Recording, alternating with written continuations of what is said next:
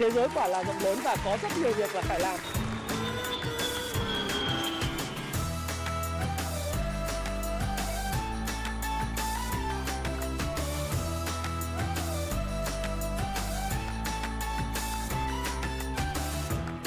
Hi, xin chào tất cả các bạn. Chào mừng các bạn đã quay trở lại với channel của Thái Phạm.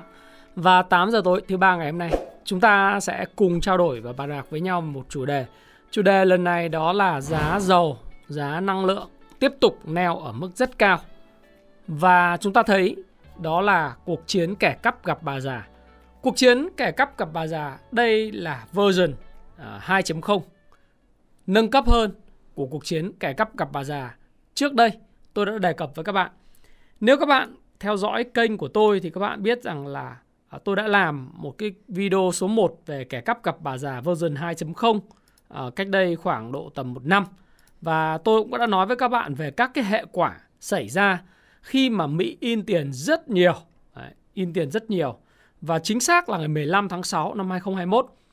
Ở cái thời điểm đó nếu các bạn coi lại video này thì các bạn sẽ thấy là tôi nói về việc khi mà nền kinh tế của các nước bình thường trở lại khi velocity tức là vòng xoay của tiền à, bắt đầu tăng mạnh do người dân chi tiêu tăng lên đồng thời là cái hoạt động di chuyển du lịch của người dân quay trở lại bình thường hoạt động bình thường nếu cái nguồn cung hàng hóa không có được đảm bảo và cái cung tiền vẫn tiếp tục cung ứng ra nền kinh tế với số lượng lớn thì các bạn sẽ thấy một lượng à, tiền đã được bơm sẽ ảnh hưởng gây lạm phát rất cao. Và đến ngày hôm nay sau một năm khi ngồi nhìn lại thì chúng ta cũng đã thấy rằng là việc lạm phát hiện nay đã xảy ra. Và thậm chí lạm phát ở Mỹ hiện nay còn đang ở trong cái trạng thái lạm phát cao nhất trong vòng 40 năm trở lại đây. Không chỉ ở Mỹ mà tình hình lạm phát cao còn đang diễn ra ở trên khắp toàn cầu. Ở châu Âu sau cái cuộc xung đột căng thẳng giữa Nga và Ukraine mà tôi gọi là một cuộc chiến uh, mang tính chất xâm lược thì các bạn thấy là lạm phát của những cái nước hàng đầu châu Âu như của Đức đã tăng lên mức cũng rất cao, hơn 7%. Lạm phát tại Anh, lạm phát tại các cái quốc gia châu Âu cũng ở mức rất là cao. Và nó đã khiến cho tất cả các ngân hàng trung ương à, phải coi lại cái quá trình mà cung tiền M1 M2 của mình ra nền kinh tế. Ở phía ở châu Đại Dương, các bạn cũng thấy sau rất nhiều năm ngân hàng trung ương Úc duy trì cái mức lãi suất ở mức thấp kỷ lục để mà hỗ trợ cho nền kinh tế và họ tự hào họ là đất nước có nguồn tài nguyên dồi dào nào là sắt thép rồi là tất cả các hàng hóa liên quan nông nghiệp vân vân họ cũng đã có bold move tức là những cái hành động những cái bước đi quyết liệt để khống chế lạm phát. Ở các nước phát triển mà lạm phát còn cao nhất 40 năm được thúc đẩy bởi giá năng lượng, giá dầu, giá khí, tất cả những cái mặt hàng uh, ăn theo, tắt nước theo mưa liên quan đến dịch vụ ăn uống đều tăng giá, gọi là thực phẩm. Đã cao như thế rồi. Nhưng nếu so sánh với các nước đang phát triển và các nước gọi là kém phát triển thì cái lạm phát hiện nay còn ở mức cao hơn. Và rõ ràng là hệ quả của cuộc chiến Mỹ Trung version 2.0 à, một bên là in tiền, một bên là gì? Phong tỏa đất nước của mình. Phong tỏa và sản xuất kém, xuất khẩu ít đi, rồi đánh thuế lên nhau, vân vân. Nó đã tạo ra cái hệ lụy của ngày hôm nay. Và chúng ta cũng nhìn lại. Tôi dự báo rằng là sau khi ông Joe Biden lên khoảng một năm thì cái Covid cũng đã biến mất. Đến thời điểm này có thể nói rằng là không còn nhiều người nói về Covid trên thế giới mà chỉ có ở Trung Quốc, đúng không ạ? Ờ, chưa đến mức là coi cái bệnh ờ, Covid-19 là bệnh đặc thù nhưng mà hầu hết tất cả các nước phát triển trên thế giới và những nước nghèo thậm chí bây giờ cũng không quan tâm đến Covid-19. Bởi vì họ quan tâm đến một thứ hơn, đó là cái bụng, bụng bị đói và tất cả những hàng hóa lương thực thực phẩm năng lượng đều lên cao là mối bận tâm hơn rất nhiều. Ở châu Âu các bạn đã thấy không có khẩu trang. À, mặc dù là người dân vẫn còn cái thói quen đeo, nhưng chính phủ không bắt buộc đeo khẩu trang chỉ là khuyến nghị. Và trong các các cái trận đấu ở giải Ngoại hạng Anh hay các cúp châu Âu, các bạn cũng nhìn thấy rất rõ người dân tự do thoải mái như thời điểm trước dịch. và mối bận tâm duy nhất của họ bây giờ đó chính là giá năng lượng, giá thực phẩm, giá sinh hoạt, dịch vụ đang tăng lên mỗi ngày. Và dường như giọt nước mắt của những người nghèo cũng đã rớt xuống tại các nước ở thuộc địa châu Phi. Họ rớt nước mắt là bởi vì họ có thể xếp hàng dài nhiều ngày. Các bạn có thể xem trên truyền hình để chứng kiến mình có tiền giá xăng tăng lên nhưng mình không mua được xăng. Mình có tiền, mình xếp hàng dài nhưng rất lâu vài tiếng đồng hồ mới có thể mua được ờ, bánh mì và những cái ngũ cốc để phục vụ cuộc sống. Thì chúng ta thấy rằng là cái sự phân hóa giàu nghèo nó ngày càng khủng khiếp và cái lạm phát đang bào mòn cái sức gọi là tiêu dùng hay là uh, sự giàu có hay cuộc sống và chất lượng cuộc sống của các quốc gia trên thế giới.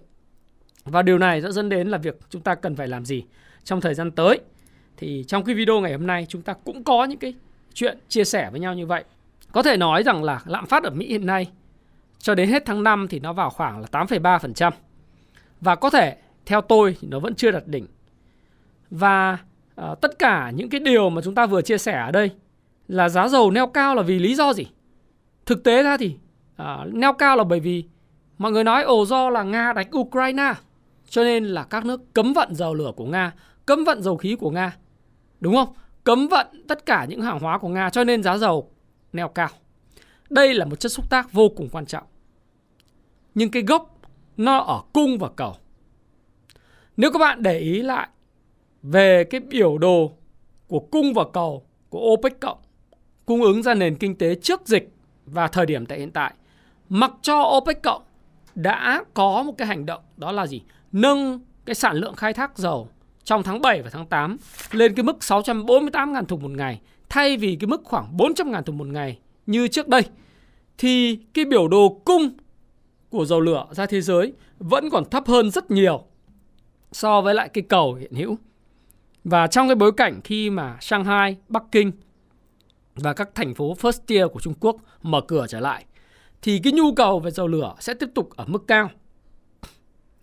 Và cái chất xúc tác của việc cấm cấm Nga xuất khẩu dầu nó đã là một chất xúc tác đủ lớn để khiến cho cái tình trạng thâm hụt và chênh lệch giữa cung và cầu của dầu lửa, dầu khí nó ngày càng rộng lên. Mặc cho những cái câu chuyện Mỹ thúc ép OPEC cộng tăng sản lượng, mặc cho những câu chuyện Mỹ đã mắt nhắm mắt mở để cho Venezuela có thể xuất khẩu dầu sang châu Âu và từ đó hy vọng là sẽ làm hạ nhiệt giá dầu. Thì dầu hiện nay khi tôi ngồi nói chuyện với các bạn vẫn đang ở mức 120 đô, khoảng loanh quanh 120 đô một thùng. Liệu giá dầu có thể lên 150 đô một thùng giống như dự báo của các chuyên gia kinh tế hay không? Hay có thể sẽ có thể khả năng backtest trở lại 100 đô một thùng hay không? Tôi không có biết. Nhưng xác suất cao là giá dầu sẽ đi ngang hoặc là sẽ đi ở một cái khung giá cao trong một thời gian dài nữa, ít nhất từ giờ đến cuối năm. Và điều này làm trầm trọng hơn những cái vấn đề liên quan tới lạm phát, làm trầm trọng hơn những cái vấn đề mà chúng ta đang phải đối mặt ngày hôm nay. Đó là thực sự bà già rất cao tay.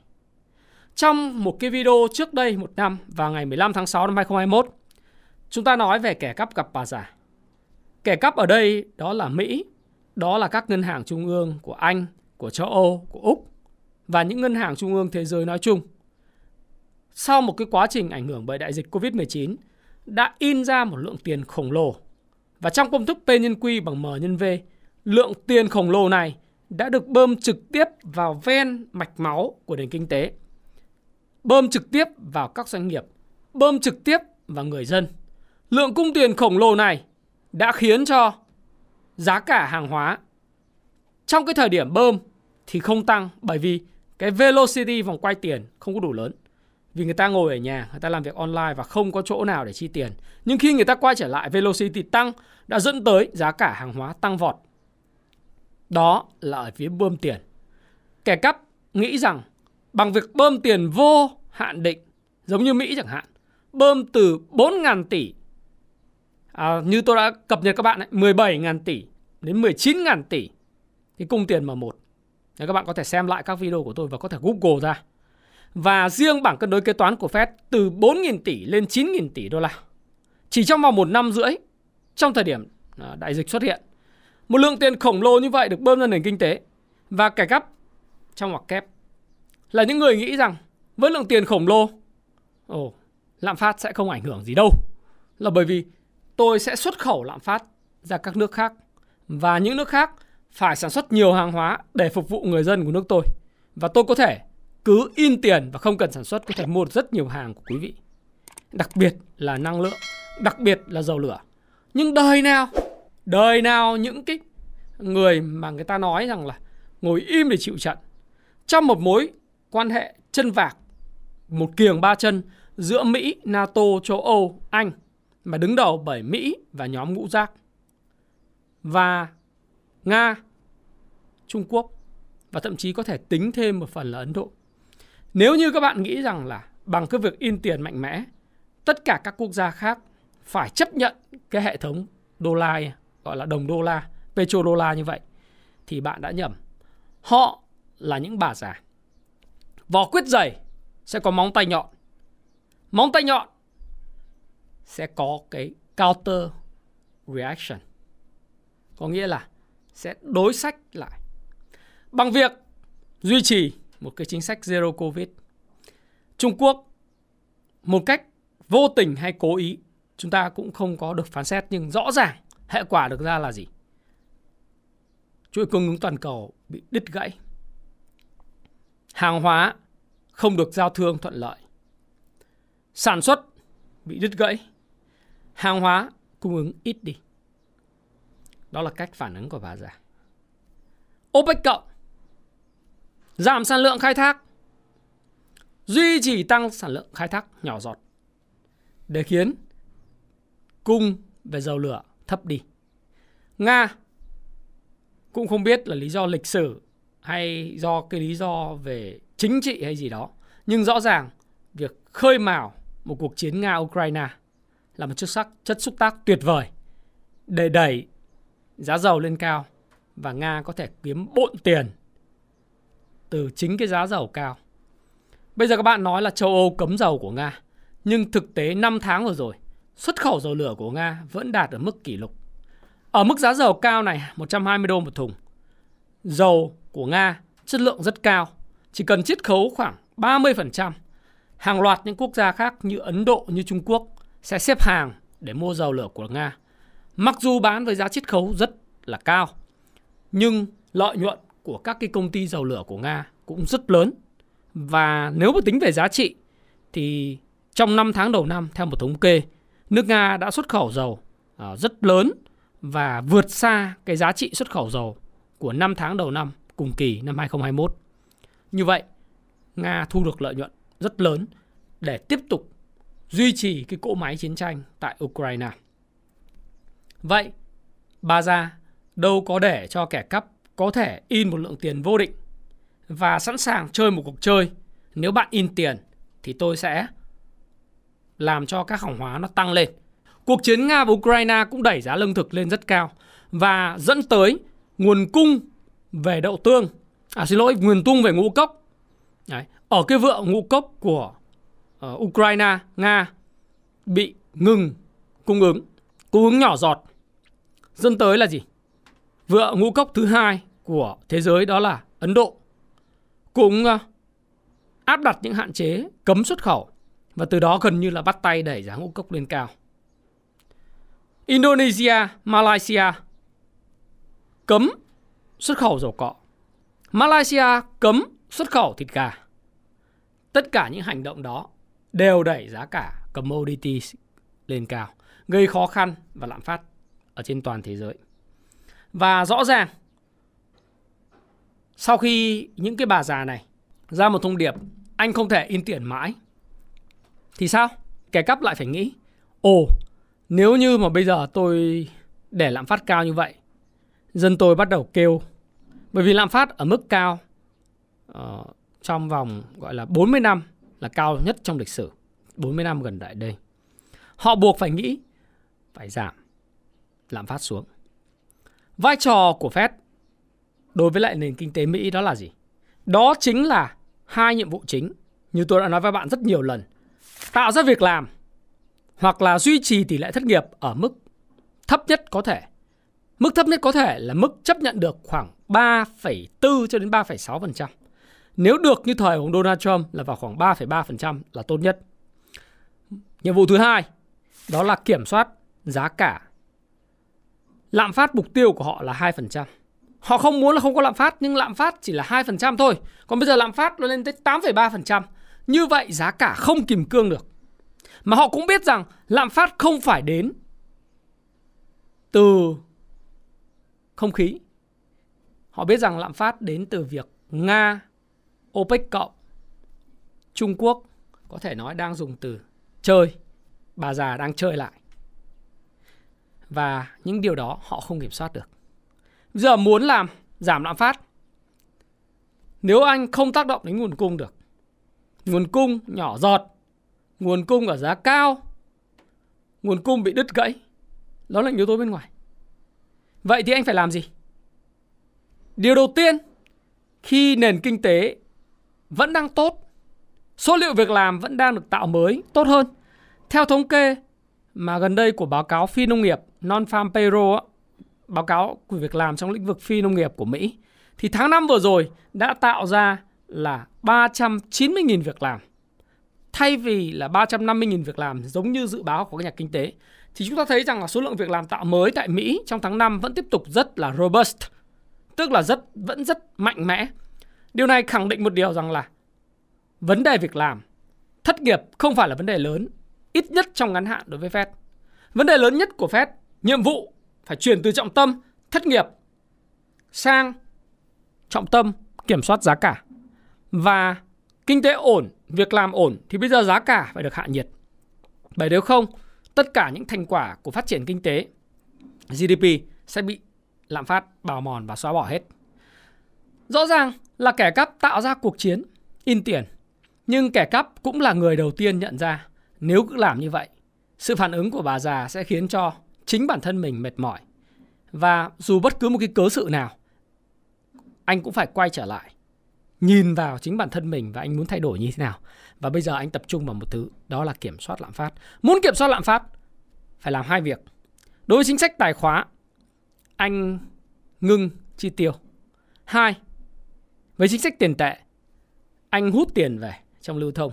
Trước đây anh mua trái phiếu của các doanh nghiệp, anh mua trái phiếu của các tổ chức tài chính để anh bơm tiền ra thị trường thì gần đây anh sẽ phải làm ngược lại, anh bán lại chính những trái phiếu này cho những cái tổ chức tài chính để thu bớt tiền trong thị trường vào. Và Fed sẽ có kế hoạch từ tháng 6 này, trong tháng 6 này bắt đầu hút khoảng 90 tỷ đô la, 60 tỷ đến sau đó nâng lên 90 tỷ đô một tháng. Và với cái việc hút tiền như vậy sẽ cần phải đến 5 năm để Fed có thể đưa bảng cân đối kế toán của Fed từ 9.000 tỷ xuống khoảng 4.000 tỷ như thời điểm trước dịch xảy ra vào lúc tháng 3 năm 2020. Đấy là điều đầu tiên. Điều thứ hai là đối với chính sách tiền tệ, anh nâng lãi suất. Mà nâng lãi suất có lẽ sẽ không tác động không tác động ngay đến việc là kiểm soát lạm phát. Nâng lãi suất sẽ là một dấu hiệu cho thấy anh muốn kiểm soát lượng cầu trong nền kinh tế. Anh không có tác động được nguồn cung thì bây giờ anh nói là thôi, về tôi hy sinh. Tôi nâng lãi suất để tôi kiểm soát lượng cầu trong nước. Các bạn biết là lãi suất là một trong những cái công cụ để tạo ra chi phí vốn. Đúng không? Để benchmark phải tạo ra chi phí vốn tôi nói như vậy cũng chưa chuẩn. Lãi suất là một cái đơn vị là một cái điểm tham chiếu để tạo ra à, không phải để tạo ra để từ đó người ta có được cái chi phí vốn trong xã hội, chi phí vốn đi vay, chi phí vốn để mà mua nhà cửa, đúng không? Chi phí vốn để uh, vay tiền để mở doanh nghiệp hay là vay tiền để có cái vốn lưu động uh, trong nền kinh tế để làm ăn, vân vân. Thì lãi suất mà nâng lên thì chi phí vốn cost of capital cũng tăng lên. Và chi phí vốn tăng lên thì chúng ta thấy rằng lợi nhuận của doanh nghiệp khả năng là sẽ bị giảm sút bởi vì chi phí tài chính tăng lên. Cái thứ hai nữa là nó khiến cho những cái người trước đây sử dụng credit card, uh, tín dụng mua sắm trong nền kinh tế của Mỹ cũng sẽ chùn chân, chùn tay, không còn muốn mua hàng nữa hoặc không mua hàng một cách ồ ạt nữa. Họ sẽ tập trung vào những mặt hàng thiết yếu và bỏ qua những mặt hàng th- uh, ờ, gọi là không thiết yếu hoặc là chi tiêu bớt lại những mặt hàng uh, không thiết yếu. Và theo thống kê của người Mỹ thì người ta à, rất nhiều người khi được hỏi trong một cái nghiên cứu gần đây à, do à, tạp chí Reuters thực hiện thì những cái người được hỏi là đã ngưng mua sắm những mặt hàng không thiết yếu, cắt giảm, thậm chí ngay cả những mặt hàng thiết yếu như sữa và thịt người ta cũng cắt giảm. Người ta cắt giảm hoạt động đi ăn hàng, người ta cắt giảm những cái hoạt động mà chi tiêu không thiết yếu, à, giống như là mua sắm điện thoại, điện tử hay những cái thiết bị khác mà người ta không cần thiết trong thời điểm hiện tại, hay là mua sắm những cái đồ uh, trang trí nội thất gia đình vân vân, người ta bắt đầu thắt chặt chi tiêu hơn. Và điều này ảnh hưởng ngay đến giá cổ phiếu của những mặt công ty bán lẻ lớn nhất của Mỹ như là Walmart, như là Target hay thậm chí Costco vân vân, nhà bán buôn. Và đứng trước một cái thực trạng về lạm phát như vậy thì rõ ràng anh không tác động được đến nguồn cung thì kẻ cắp buộc phải tác động đến phần à, liên quan đến cầu. Việc tăng lãi suất sẽ làm giảm cầu và người ta sẽ làm giảm tổng cầu đến mức mà nguồn cung buộc phải chấp nhận tăng lên, tăng sản lượng lên hoặc là giảm giá bán xuống. Đó là lý thuyết của Fed. Và điều này sẽ cần phải một thời gian nữa. Không phải ngay. Nhưng rõ ràng lý thuyết này liệu có đúng hay không thì chúng ta phải chờ đợi. Và tác động của nó đối với lại nền kinh tế phải cần một thời gian để kiểm chứng. Đấy. Và nếu như trong ngắn hạn thì tôi nhận định là sẽ không có bất cứ một cái điều gì thay đổi ngay đâu. Mà lạm phát sẽ còn kéo dài trong một thời gian dài nữa cho đến khi nền kinh tế thực sự rơi vào suy thoái. Bằng việc tăng lãi suất, nếu các bạn thấy là sắp đến đợt tăng lãi suất rồi này, giữa tháng 6 này này, chỉ còn khoảng độ tầm một tuần nữa là Fed sẽ nâng lãi suất. Và việc nâng lãi suất này của Fed chắc chắn là gì? Sẽ không thể nào mà kiểm soát lạm phát ngay đâu. Giá dầu vẫn sẽ tiếp tục ở mức cao là tiếp tục ép Fed tiếp tục tăng lãi suất trong tháng 7. Và dự kiến của Fed sẽ tăng là 0,5% trong cái tháng 6 và tháng 7 này. Và nếu như sau tháng 7 lạm phát tiếp tục không hạ nhiệt, giá dầu tiếp tục ở mức cao, giá năng lượng, giá lương thực thực phẩm tiếp tục ở mức cao thì khả năng Fed sẽ tiếp tục phải tăng lãi suất liên tiếp trong vòng 3 lần kế tiếp ở mức 0,5%. Và có thể nói trong lịch sử của mình, lần đầu tiên trong một năm Fed có thể tăng 2,5% lãi suất. Và đưa cái mức lãi suất của Fed vượt quá xa lãi suất trung tính. Hiện nay lãi suất nó rơi vào khoảng là 1% ờ, phần trăm đúng không? Thì nếu như mà tăng thêm 2,5 nó lên khoảng 3,5 đến 3,75%. Là cái mức này là mức cao hơn so với mức lãi suất trung tính đến 1 chấm. Và điều này sẽ gây sốc cho thị trường tài chính toàn thế giới. Ngày hôm qua, Ngân hàng Trung ương Úc cũng đã bắt đầu có một chiến dịch tăng lãi suất 0,5% gọi là tăng sốc. Nó khiến cho toàn bộ giới tài chính ngạc nhiên bởi vì trước đây Úc chưa bao giờ tăng 0,5%. Thì Úc đã phát đi cái tiếng gọi là cái cái cái pháo hiệu đầu tiên về chuyện là sẽ tăng 0,5%. Và trước cả Fed nhưng nghĩa là họ đã ở lại với nhau, thống nhất với nhau về việc tăng 0,5% rồi. Và như vậy thì chúng ta sẽ thấy rằng là có một cái điều gì đó sai sai và dường như đang bất ổn ở đây. Đấy. Bởi vì cái việc mà tăng lãi suất này là việc mà chúng ta đang kỳ vọng, cả thị trường kỳ vọng là chỉ tăng 0,5% trong tháng 6 và tháng 7 thôi. Sau đó thì anh sẽ tăng 0,25, 0,25, 0,25 trong 3 cái lần gặp của Fed cuối năm. Thế nhưng mà nếu như bà già làm tới tiếp tục những cái câu chuyện zero covid tại Trung Quốc cho đến hết năm 2022. Và nếu như bà già tiếp tục làm tới duy trì hiện diện quân sự tại Ukraine tiếp tục và các nước vẫn tiếp tục cấm xuất khẩu lương thực thì lạm phát sẽ ở mức tiếp tục cao. Và lần đầu tiên chúng ta sẽ phải đối diện với sự thật. Đó là lãi suất sẽ tăng 0,5% liên tiếp trong 5 lần. Và điều này vượt xa dự kiến của các analyst, những nhà phân tích, những người theo dõi thị trường tài chính. Tôi cũng nói rằng là Fed đã quản lý cái gọi là expectation, tức là những cái kỳ vọng của nhà đầu tư với thị trường rất tốt. Tuy vậy, trong những thông điệp gần đây, 4 à, thành viên đến 5 thành viên của hiệp hội uh, hiệp hiệp hội thị trường mở, uh, à, mở FOMC của Fed đều phát biểu rất diều hâu và nói sẽ sẵn sàng nâng cái lãi suất lên mức 4% để mà chống lại lạm phát. Có nghĩa là gì? Ngoài việc nâng lãi suất để giảm tổng cầu, họ cũng chấp nhận dùng súng bắn vào chân mình để mình bị thương, khiến cho Nga, khiến cho Trung Quốc cũng gặp sức bắc sang bang và anh phải thay đổi. Anh phải cung ứng lượng hàng hóa lớn hơn hoặc là anh phải rút đi hoặc là anh phải quy phục về kinh tế. Điều đó là cái điều mà kịch bản mà chúng ta chưa lường được.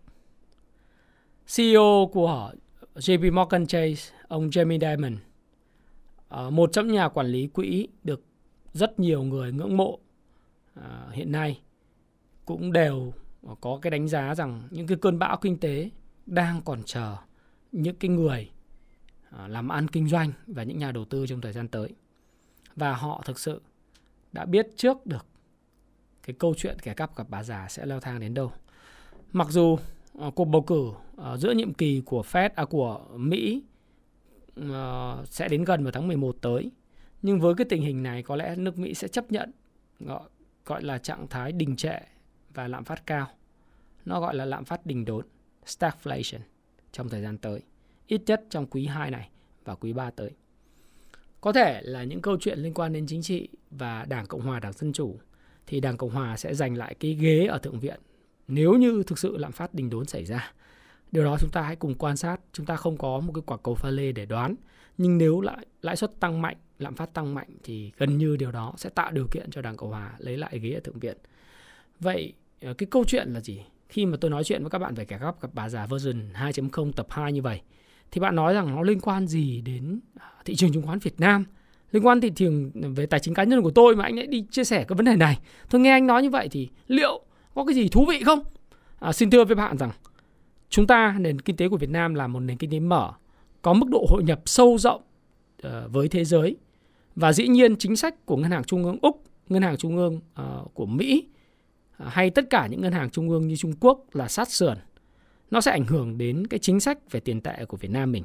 Bởi cái bởi vì cái vấn đề về tỷ giá ngoại hối, bởi vì tấn vấn đề về dự trữ ngoại hối, bởi vì những vấn đề về ổn định kinh tế vĩ mô và đặc biệt là chúng ta dù có muốn hay không thì các bạn phải hiểu rằng cái lạm phát chi phí đẩy nó đến từ những yếu tố bên ngoài như năng lượng, lương thực, à, phân bón, đúng không? Chi phí vận tải, di chuyển, đi lại và giá cả hàng hóa toàn cầu gia tăng cũng sẽ ảnh hưởng trực tiếp đến đời sống của người dân. Do đó thì nó sẽ ảnh hưởng ngay lập tức đến chính sách tiền tệ của chúng ta. Việc chúng ta bơm tín dụng ra nền kinh tế, bơm tiền nền kinh tế cũng phải có được sự tính toán trở lại. Và việc của chúng ta cần phải đưa cái mức lãi suất từ cái mức uh, thấp sang cái mức vừa phải hơn, cao hơn cũng là mức chúng ta phải tính toán. Còn như thế nào thì chúng ta phải theo dõi cái sách của ngân hàng nhà nước của chúng ta. Nhưng rõ ràng tác động là có bởi vì chúng ta có độ mở.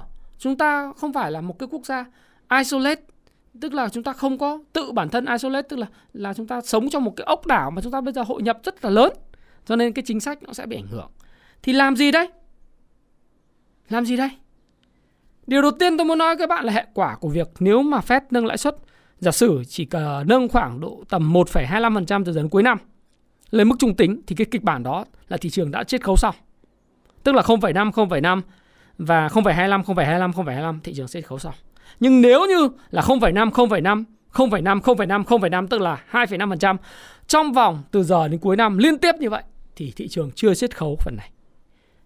Sự rung lắc và điều chỉnh giảm tại thị trường chứng khoán Mỹ chắc chắn sẽ xảy ra. Sẽ kéo theo cái sự rút vốn của khối ngoại trên toàn cầu. Trong đó có thị trường mới nổi tại Việt Nam. Thì điều này à, chúng ta chưa mới nổi chúng ta mới là thị trường cần biên đang chuẩn bị lên mới nổi nhưng chắc chắn sẽ ảnh hưởng đến cái việc quá trình hút vốn của ETF hoặc rút vốn ETF tại Việt Nam nó sẽ ảnh hưởng đến các chỉ số mà chúng ta theo dõi như VN Index và những chỉ số VN30 vân vân. Đó là những điều chắc chắn. Vậy thì trong cái bối cảnh như vậy, bạn cần phải làm gì? Bạn hãy cẩn trọng với cái danh mục đầu tư của mình. Cắt cây tỉa cành đó là phần mà tôi muốn nói. Hãy lựa chọn những cái thứ mà có thể nở hoa được trong mùa đông. Tuy vậy, khi thị trường chung suy yếu thì hoàn toàn nó tác động đến 3 phần tư số cổ phiếu.